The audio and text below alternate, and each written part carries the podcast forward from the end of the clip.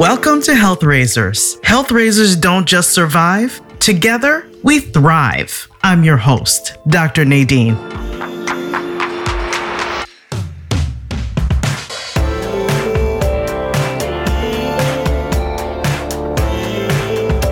It's my opportunity to address and bring awareness to certain social issues that we all face. Can I introduce my friend, colleague, amazing human, social activist, spectacular musician, Charles Wilson, otherwise known as BLKBOK? Thank you for being here. Thank you for having me, Nadine. This is so awesome. This is an honor because ever since we met mm, little over a year ago, mm-hmm. I've been following your work enthusiastically. And you walk the walk, you talk the talk. And your sense of hope and joy emanate in every single social media post, even something written. I can yeah. just feel that joy and passion from you. So that's why I thought you would be the perfect person today to talk yes. about what it means to serve mm-hmm. Your community, the people who you want to connect with, with love. You show love yes. in your work every Absolutely. single time I see you. How do you do it? It's the main ingredient you know, when you're putting together, you're baking a cake, you know, flour, love is the first ingredient for me, and a lot of it. Um, everything has to be done for me from a place of love. Uh, I just believe in humans. I believe in humanity. I believe in our connect, our connectivity. I believe in uh, spiritualism, and that we're all one unit moving together on this crazy rock um, and floating through space together at this particular time. Like a lot of people don't understand that the fact that you're here at this time is so important, and your presence here is so important. And it's important for me to make sure that the fact that you are a brother or a sister with me on this earth at this time, I have to show you what I consider to be unconditional love no matter what the circumstance. You know, I talked to our mutual friend, Michael Feely, mm-hmm. yesterday, and mm-hmm. the circumstances are different. He did have some challenging circumstances when he was growing up. I mean, you grew up in Detroit. It wasn't yeah. like you grew up in some super easy, everything is handed to you life. No. So, how does one develop this attitude in work coming from those circumstances? How did you do it? Throughout my life, I've, I've been able to, to get that real sense of humanity from seeing both sides of it, the good, the bad, and the indifferent. Like, um, but it always, it always occurred to me that if we show each other love, then it gives some hope for recovery. It gives some hope for uh, someone else to express that love to someone else. It's something that's passed along and passed and is shared throughout. So the more that we can create it, it's almost like Bitcoin. Like the more we can mine this love stuff, the more we can spread it. Do you find that being in the right place for you, which is in music. You've been in music all your life, right? Yeah. And, I'm I'd love to hear about uh, the the early be, the beginnings of right. that for you. Uh, do you find that that has helped you to show up as the best version of yourself so that you could see the world and see other people this way? Absolutely. I started playing music at age four with a brilliant, absolutely brilliant uh, piano teacher. His name was Thomas Schwartz. Um, so, a kid, a black kid from the west side of Detroit, would travel to the suburbs to study with a Jewish Romanian piano instructor every uh-huh. weekend.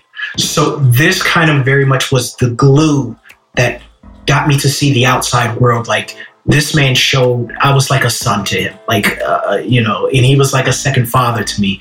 Um, but being able to, to see someone in their natural element in their, you know, showing me, he put his love of music and gave me that love. He showed me that love. And my sister as well, she also studied, but we were like, you know, his children, his musical children.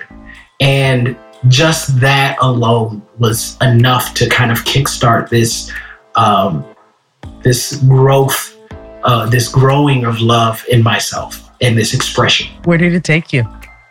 Oh, it took me all around the world. Mm-hmm. took me everywhere. Like uh, the music and my love and passion for music and my passion for sharing music has taken me literally to places that I never thought I would ever get to see. I mean, I've been around the world, say, I don't know, 10 times on world tours.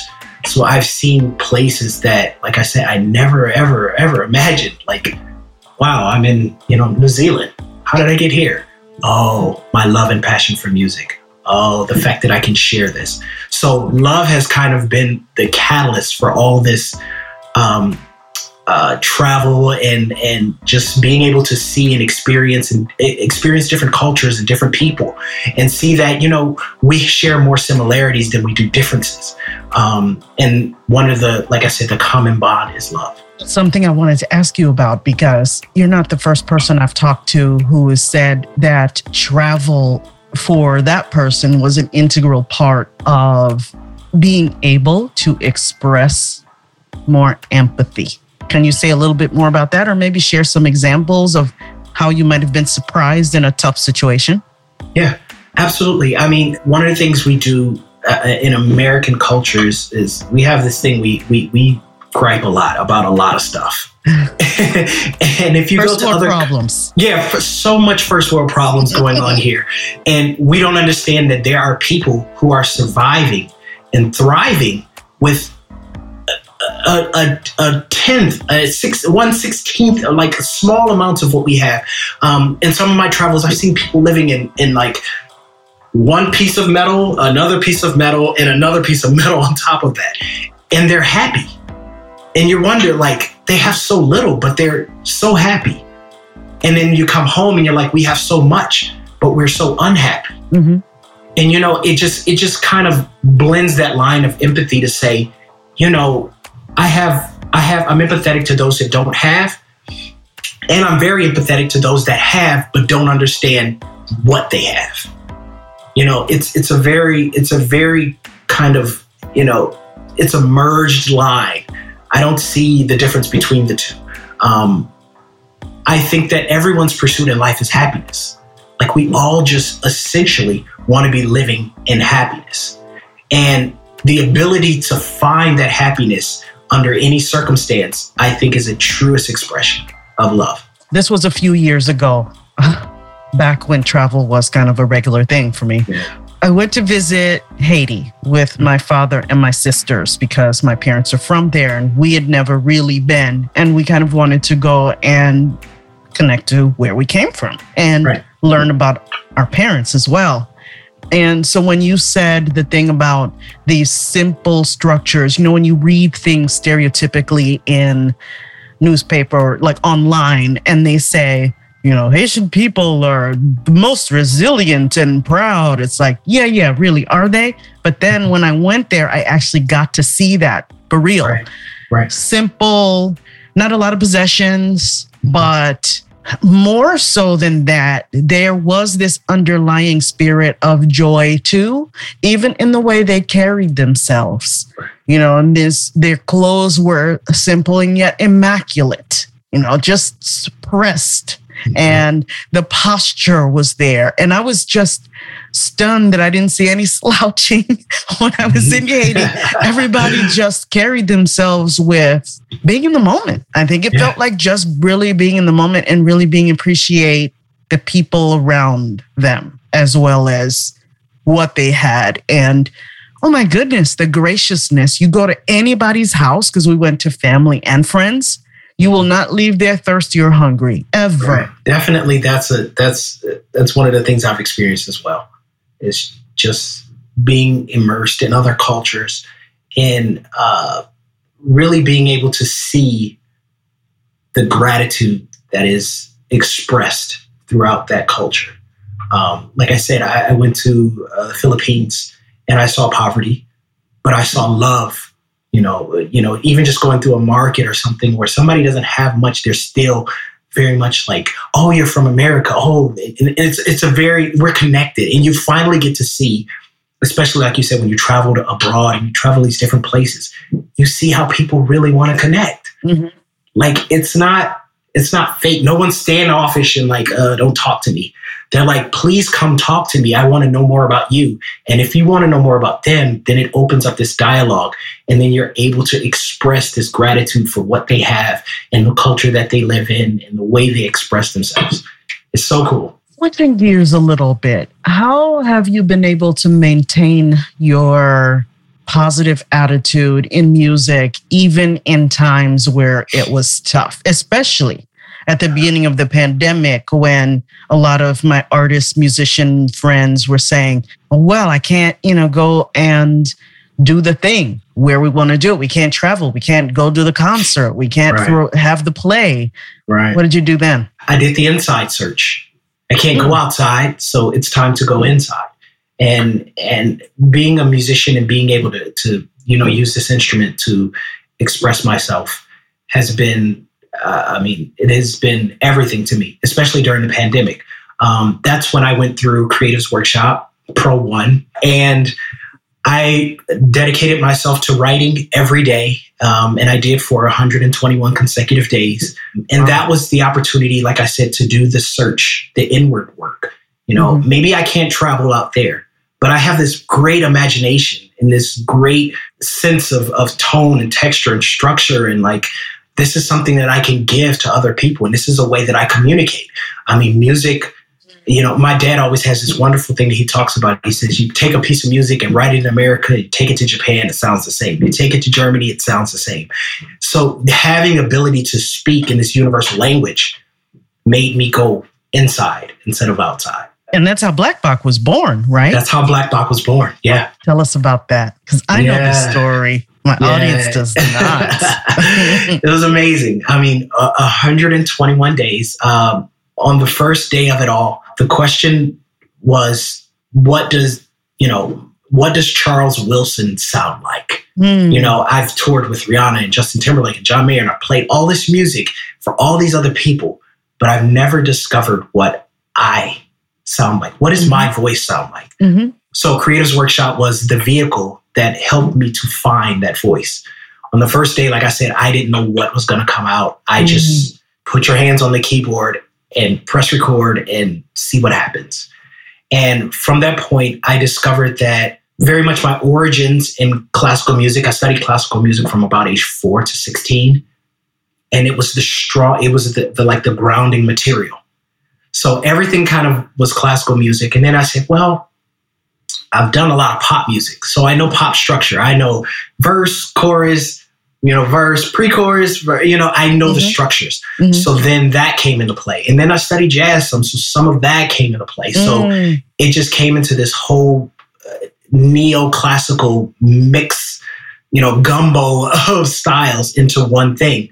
Um, and throughout that 100 days of the creatives workshop, this is kind of where I was putting these pieces together and then being able to have real time feedback from people like yourself and, and other people in the cohort saying, yeah, I really love what you did at, you know, 37 seconds to 42. That really resonated with me. And I'm saying, okay. So I take that piece and I kind of examine it. And then I would take that piece and kind of, exp- you know, expound on it and, and create something from that. And it's just, it, you know, BLKBOK was born from that. Like just this really true experimentation in music and sound and structure. It was all an experiment. I had no idea. I mean, Nadine, I had no idea what I was doing. I was literally completely out of my wheelhouse. But that was the moment to be outside of the wheelhouse because I couldn't, you know, I couldn't travel, I couldn't perform. So this is the time to really experiment. I am so happy you did. I mean, the pandemic yeah. has been a curse in a lot of ways, but it has been a yeah. blessing in some, like what yeah. you're expressing.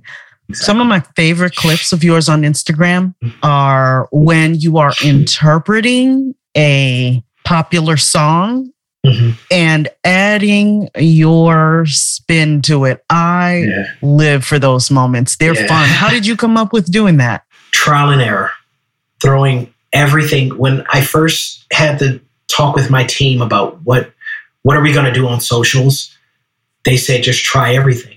And when something sticks, it'll stick. So we just threw everything at the wall And I remember the first cover I did was there's this artist named Guapdad 4000, who I was a fan of because he's a rapper, but he also uh, collaborates with J. Cole. And I, I was just a fan. And just so happens that one of my managers knew his manager, and he had a new single coming out. So she said, Yeah, why don't you cover Guapdad's new single? And I said, Okay, cool. I love it. And I did it. He posted it. I posted it. And then the audience just kind of like gravitated to it. And I said, oh, This is the lane. This is the lane. Taking mm.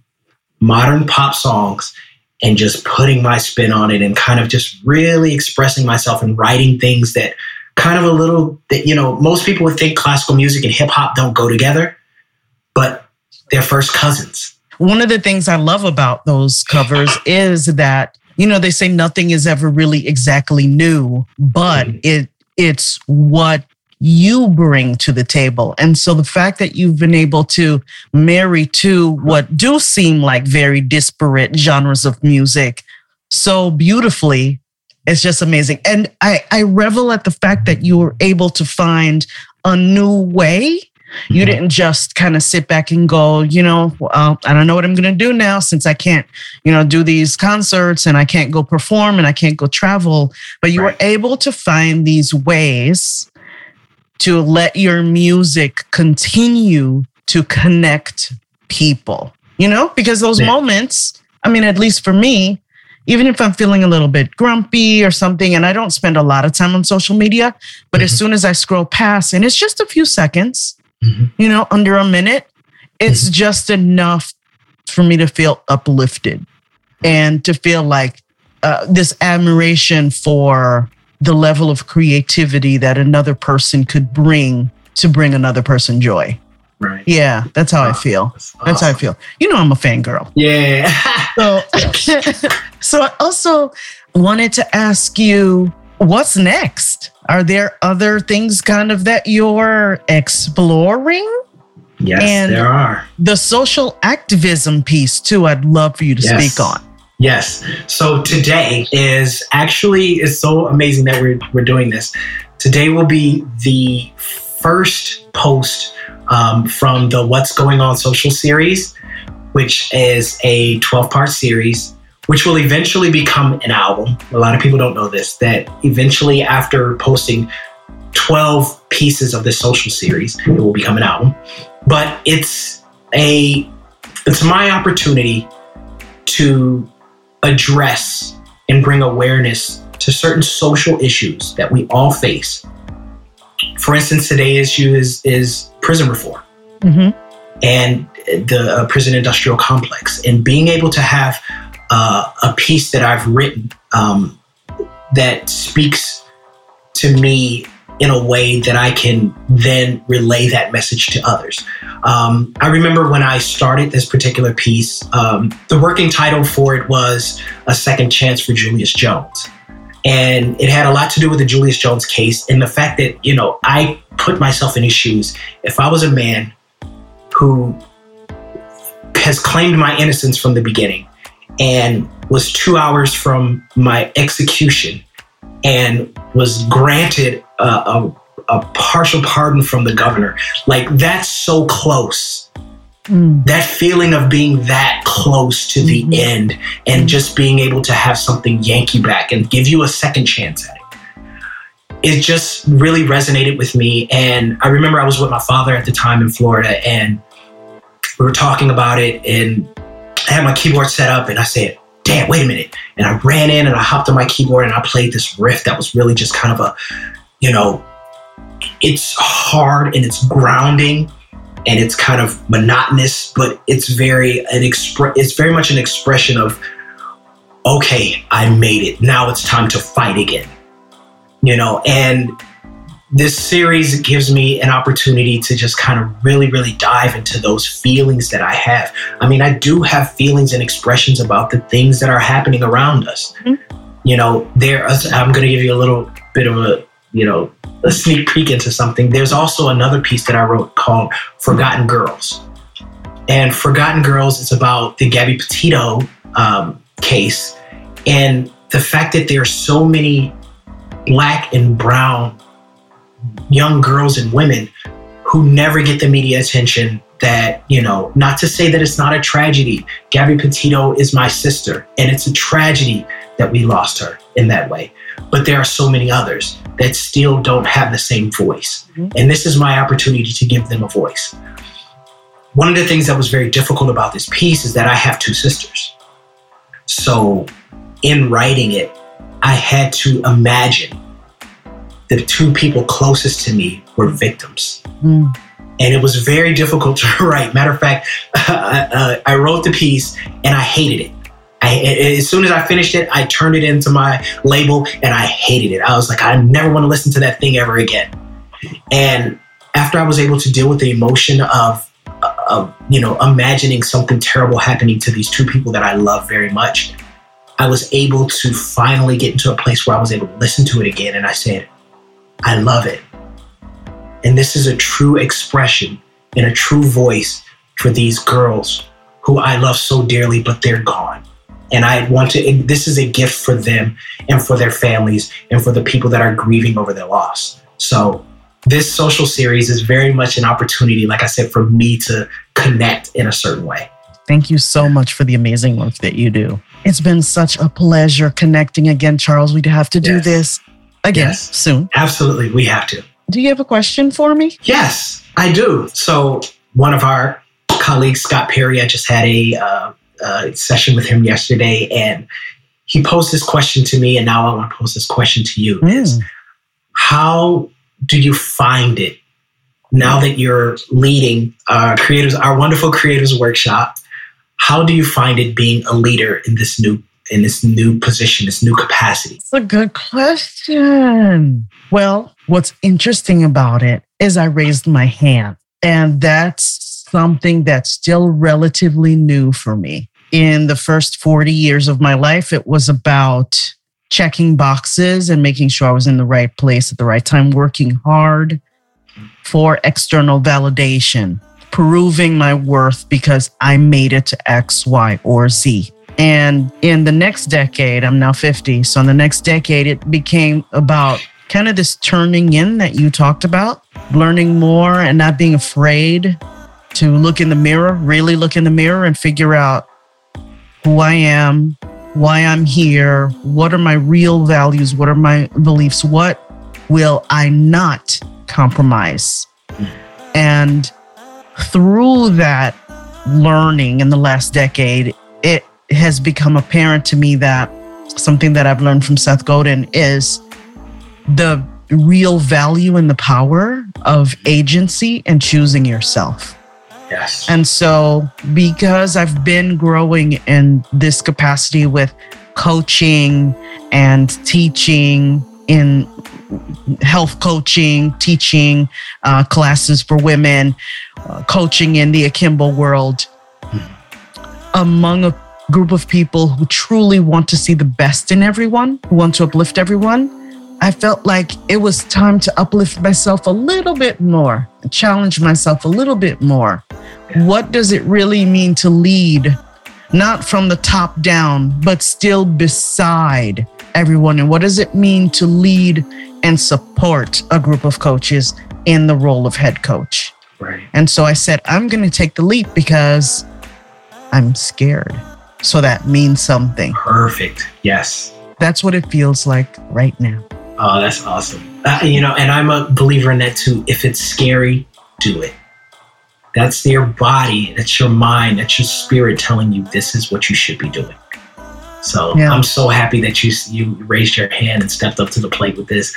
I know I've worked with you as well. I'm sure you're it's an amazing coach. And I was I was gonna do I, I just my schedule didn't permit me to do uh, to coaching creatives this round, but I w- it would have been lovely to work with you again, especially as head coach. This this it would have been extraordinary. Someday, someday, someday we will do it. Charles, what is your personal definition of what it means to be healthy? Oh, my personal definition. And you know, I'm this is such a good question because my the words I preach daily is healthy. Health Health does not just mean your physical health. It means your spiritual health, your mental health, you know, how you're how you're moving and maneuvering throughout the world. Um, for me, health first starts with my spirit and then branches from there. A lot of a lot of what we talk about in the news and media is mental health, and I feel like it's my personal belief that that's that's stage two. Stage one is spiritual health. Mm. Like I can't get to my mind if my spirit isn't aligned.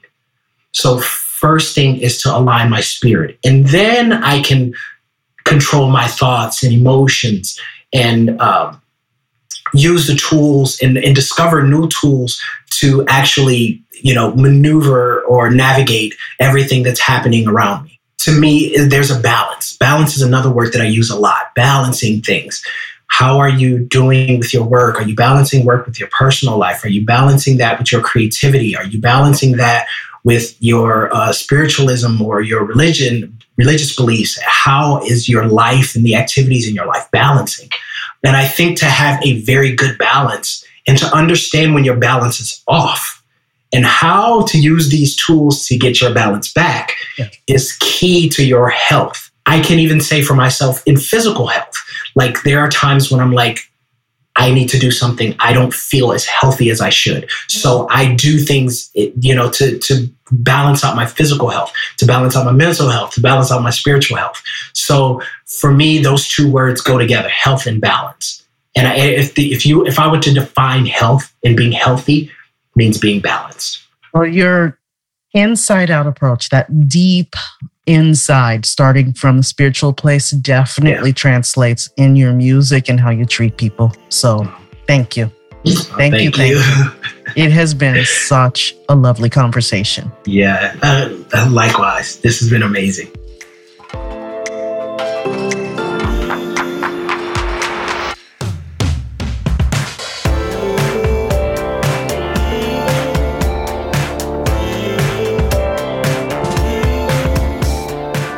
If you're feeling unbalanced and you want more, you want a more integrated, balanced, healthier outlook, showing up with your whole self to your whole life, let's connect. Find me at npkhealthintegration.com.